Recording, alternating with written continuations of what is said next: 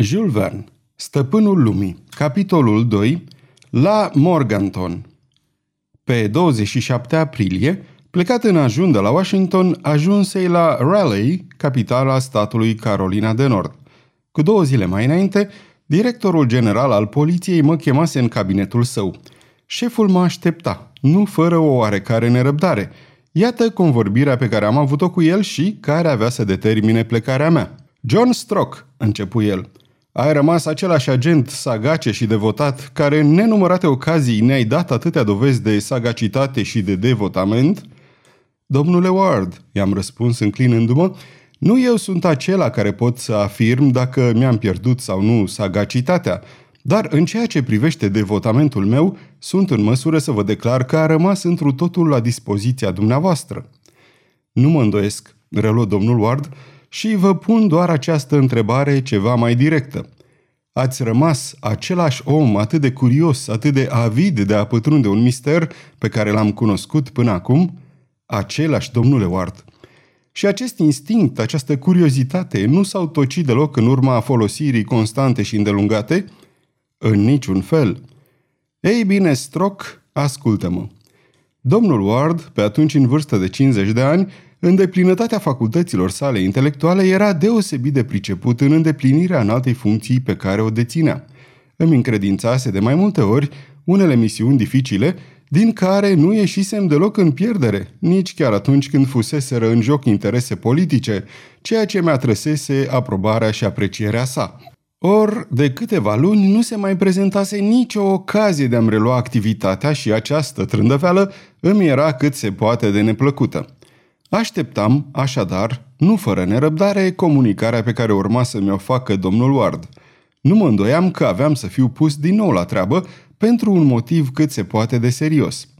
Or, iată care era afacerea pentru care mă convocase șeful poliției. O afacere care preocupa în clipa aceea opinia publică, nu numai în Carolina de Nord, dar și în statele învecinate, ca de altfel în întreaga Americă. Cred, îmi spuse el, că ești la curent cu ceea ce se întâmplă într-o anume parte a munților Apalași, în împrejurimile târgușorului Morganton? Într-adevăr, domnule Ward, și după părerea mea, aceste fenomene, cel puțin ciudate, sunt cât se poate de potrivite pentru a stârni curiozitatea, chiar și a unora mai puțin curioși ca mine. Că sunt ciudate, stranii chiar stroc, nu există nicio îndoială în această privință, dar ar trebui să ne întrebăm dacă respectivele fenomene observate în Great Erie nu constituie un pericol pentru locuitorii din acest district, dacă nu sunt cumva semnele premergătoare ale unei erupții vulcanice sau ale unui cutremur. Tare mi-e teamă că ar putea fi vorba de așa ceva, domnule Ward. Avem așadar tot interesul să aflăm despre ce este vorba stroc. Dacă nu putem face nimic în fața unei eventualități de ordin natural, s-ar cuveni totuși ca și cei interesați să fie preveniți la timp de primejdia care îi amenință. Este de datoria autorităților, domnule Ward, i-am răspuns eu, ar trebui să afle ceea ce se întâmplă acolo, sus. Așa este, Stroc, dar se pare că acest lucru este foarte dificil de înfăptuit. Se repetă într-una în tot ținutul că este imposibil de trecut dincolo de pereții de stâncă de pe Great Erie pentru a pătrunde în interiorul muntelui. Or, a încercat oare vreodată cineva să o facă în condițiile care se asigure reușita? Eu nu cred și, după părerea mea, o tentativă efectuată cu toată seriozitatea nu ar putea da decât rezultate bune. Nimic nu este imposibil, domnule Ward, și nu este vorba, la urma urmei, decât de o problemă de bani, căci cheltuielile cheltuieli pe deplin justificate stroc și nu trebuie să ne uităm la bani atunci când este vorba să liniștim populația unui întreg district sau să o prevenim pentru a evita o catastrofă. De altfel, putem oare fi siguri că incinta de pe Great Erie este atât de inaccesibilă pe cât se spune și cine știe dacă nu cumva o bandă de răufăcători nu și-a făcut bârlogul acolo, ajungând la el pe drumuri doar de ea știute? Cum? Domnule Ward, Bănuiți că niște răufăcători s-ar putea să mă înșel stroc și tot ceea ce se întâmplă acolo sus să se datoreze unor cauze naturale. Ei bine, acest lucru vrem să-l aflăm și în cel mai scurt timp, cu putință. Îmi îngăduiți să vă pun o întrebare, domnule Ward? Dă-i drumul, Stroc. Atunci când vom cerceta Great Erie, atunci când vom cunoaște originea acestor fenomene, dacă există acolo un crater, dacă se apropie o erupție, vom putea să o împiedicăm? Nu, Stroc, dar locuitorii districtului vor fi puși în gardă. Vor ști la ce să se aștepte în sate, iar fermierii nu vor fi luați prin surprindere. Cine știe dacă nu cumva există în munții Alleghenies un vulcan ce ar putea pune în pericol Carolina de Nord, expunând-o la un dezastru la fel ca acela prin care a trecut Martinica, pârjolită sub ploaia de foc a lui Montagne Pele, trebuie, cel puțin, ca toată populația să fie pusă la dăpost. Îmi place să cred, domnule Ward, că districtul nu este amenințat de un asemenea pericol.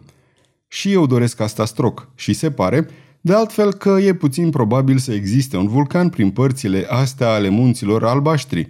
Și totuși, după rapoartele ce ne-au fost comunicate, au fost văzute limpi de flăcări înălțându-se deasupra lui Great Erie. Celor de acolo li s-a părut că simt, dacă nu chiar niște unde seismice, cel puțin un tremur sub pământ și asta până în împrejurimile târgușorului Pleasant Garden. Faptele acestea sunt reale sau imaginare – se cuvine să ne lămurim în această privință. Nimic mai prudent, domnule Ward, și nu ar trebui să mai așteptăm.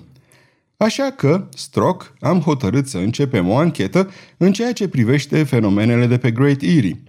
Trebuie cât mai urgent să trimitem pe cineva la fața locului ca să culeagă toate informațiile și să îi interogheze pe locuitorii din târguri și de la ferme. Am ales un agent care să ne ofere toate garanțiile, iar acest agent ești dumneata, Stroc. A, cu dragă inimă, domnule Ward, strigai, și fiți sigur că nu voi precupeți niciun efort ca să fiți pe deplin mulțumit. Știu, Stroc, și adaug că este o misiune care ar trebui să-ți convină. În toate privințele, domnule Ward, vei avea o frumoasă ocazie de a-ți exercita profesiunea și sper de a-ți satisface acea pasiune specială care constituie esența temperamentului tău. Întocmai, de altfel, vei fi liber să acționezi așa cum vei socoti de cuvință.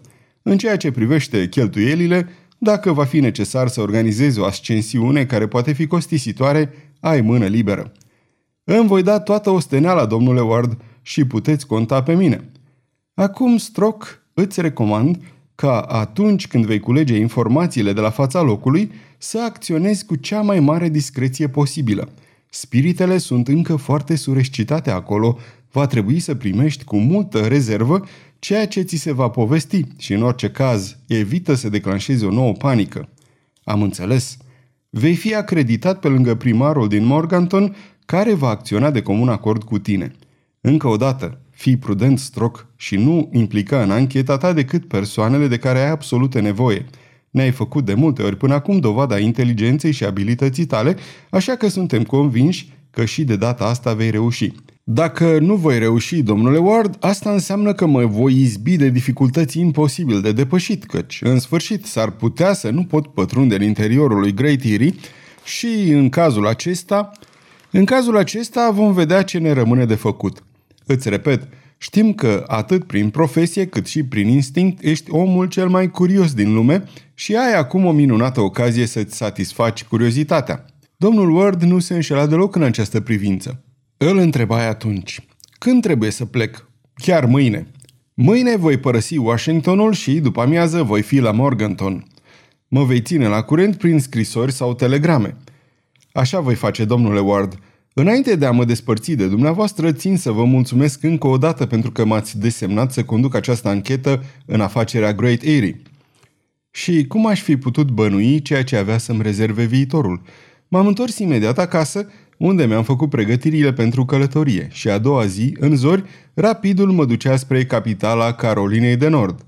Ajuns în seara aceleași zile la Raleigh, mi-am petrecut noaptea acolo și, în ziua următoare, după amiază, călătorind prin acel railroad ce străbate partea occidentală a statului, am ajuns la Morganton. La drept vorbind, Morganton nu este decât un târgușor – înălțată în inima unor terenuri jurasice, bogate în special în zăcăminte de huilă, exploatările miniere cunosc aici o oarecare înflorire. Izvoarele de apă minerală abundă în regiune și, în timpul sezonului de vară, atrag în district o mulțime de consumatori. În jurul Morgantonului, pământurile sunt mănoase Și agricultorii cultivă cu mult succes câmpurile de cereale ce se întind în vecinătatea numeroaselor terenuri mlăștinoase acoperite de plauri și de trestii. Pădurile cu arbori veșnic verzi împânzesc ținutul.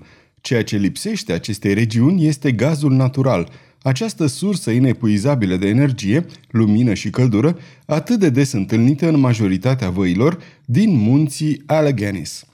Având în vedere compoziția solului și soiurile de produse existente, cea mai mare parte a populației este concentrată în sate și ferme. Așezările rurale sunt răspândite cu duiumul până la poalele lanțului munților Apalași, fie îngrămădite între păduri, fie izolate pe coastele primelor ramificații muntoase.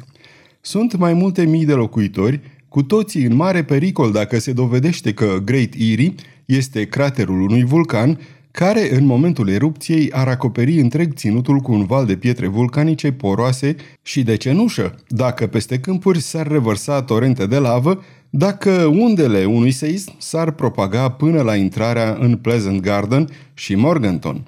Primarul din Morganton, domnul Elias Smith, era un bărbat înalt, viguros, îndrăzneț, întreprinzător, de cel mult 40 de ani, de o sănătate ce îi sfida pe toți medicii din cele două Americi, deprins atât cu gerurile din timpul iernii cât și cu arșița din timpul verii, adesea de neîndurat în Carolina de Nord.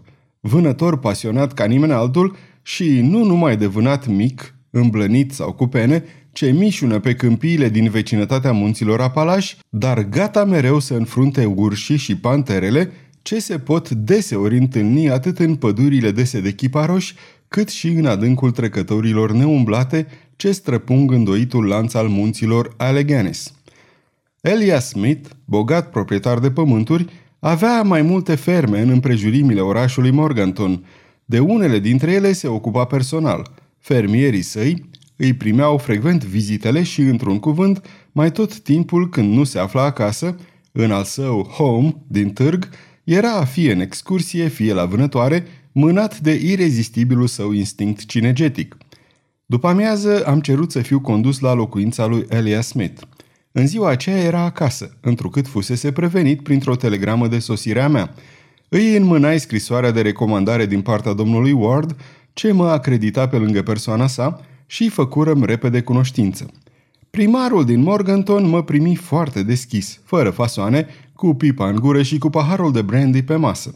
Slujnica aduse numai decât un al doilea pahar și, vrând nevrând, înainte de a începe discuția, a trebuit să mă supun dorinței gazdei mele.